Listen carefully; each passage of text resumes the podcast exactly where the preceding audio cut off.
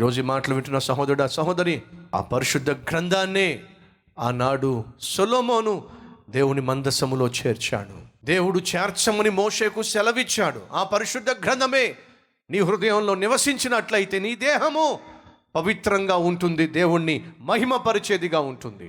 ఆ సొలొమోను ఆ మందిర ప్రతిష్ఠ సమయంలో చేసిన ప్రార్థన, బాధ కానీ కష్టము కానీ ఎవరికైనా సంభవిస్తే, నాయనా ఈ మందిరం వైపు తిరిగి ప్రార్థన చేస్తే వారి ప్రార్థన ఆలకించి జవాబివ్వు అని తాను ప్రార్థన చేశాడు. మందిరములో ప్రార్థన చేస్తే, మందిరము వైపు తిరిగి ప్రార్థన చేస్తే ఆలకించు. అదే చేసింది ఒక విశ్వాసి. ఎవరామి? హన్నా. ఏమిటి ఆమెకున్న సమస్య? పిల్లలు లేరు. హన్నా అనేటటువంటి స్త్రీకి పిల్లలు లేరు. హన్నా అనే పేరుకు అర్థము కృప. హన్నా. ఏమిటి ఆమె సమస్య?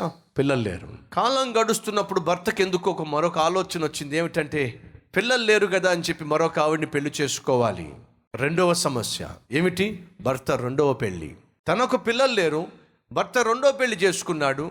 విచిత్రం ఏమిటయ్యా అంటే రెండో పెళ్లి చేసుకోవడం ఆలస్యం, వెంటనే ఆమెకి పిల్లలు పుట్టేశారు.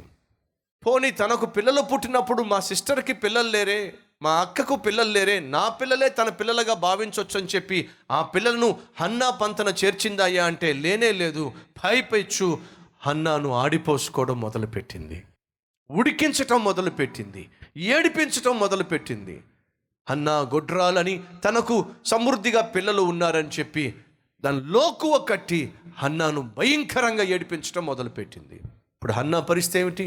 ఇంట్లో భయంకరమైనటువంటి వేదన, శోధన, మనశ్శాంతి, నెమ్మది లేక ఏడిపించే వ్యక్తి అస్తమాను ఏడిపిస్తూ ఉంటే బయటోళ్ళు అనుకోండి ఏదో ఒక మాట అంటారు, పోతారు.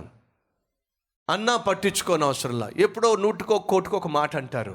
కానీ ఇంటిలోనే ఉన్న వ్యక్తి అస్తమాను వేధిస్తూ, అస్తమాను బాధిస్తూ, అస్తమాను విసిగిస్తూ ఉంటే హన్న ఏం చేయాలి?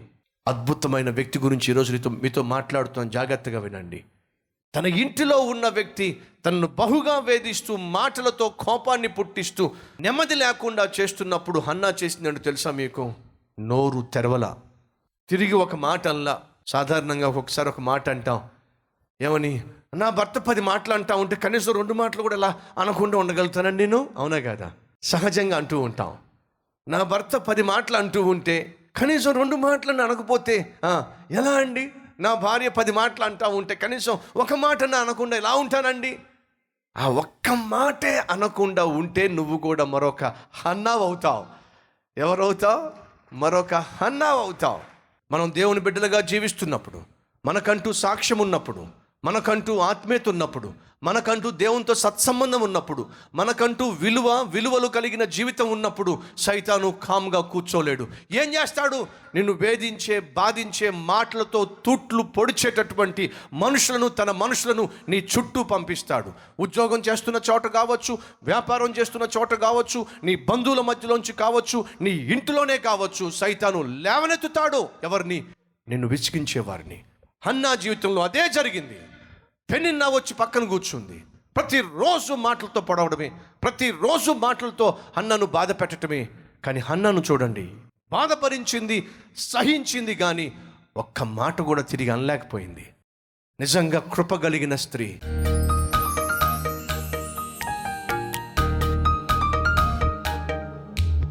మహాపరిశుద్ధుడు అయిన ప్రేమ కలిగిన తండ్రి, హన్నా ప్రక్కలోనే బల్యముగా చేరిన పెనిన్న మాటలు, తనను బహుగా బాధిస్తున్నా, వేధిస్తున్నా, కన్నీరు పెట్టిస్తున్నా, నిందిస్తున్నా, నోరు మెదపలేదే, నోరు తెరవలేదే. ఎంత ఆత్మీయత, ఎంత ఓర్పు, ఎంత సహనము.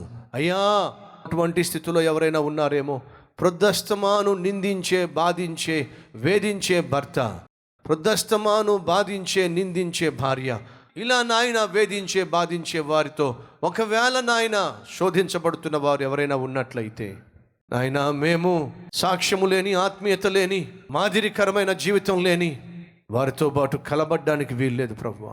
హన్నావలే పెనిన్న జోలికి వెళ్లకుండా నీ సన్నిధికి వచ్చి కన్నీరు కార్చి ప్రార్థన చేసి మా జీవితంలో ఉన్న ప్రతి అవసరము నీ సమృద్ధిలో తీర్చుకొని సంతోషముగా జీవించే మహాభాగ్యము మా అందరికీ దయచేయమని, ఇట్టి ఆత్మీయ లోతైన అనుభవంలోనికి మమ్మల్ని నడిపించుమని యేసు పరిశుద్ధ నామం పేరట వేడుకుంటున్నాం తండ్రి. ఆమెన్.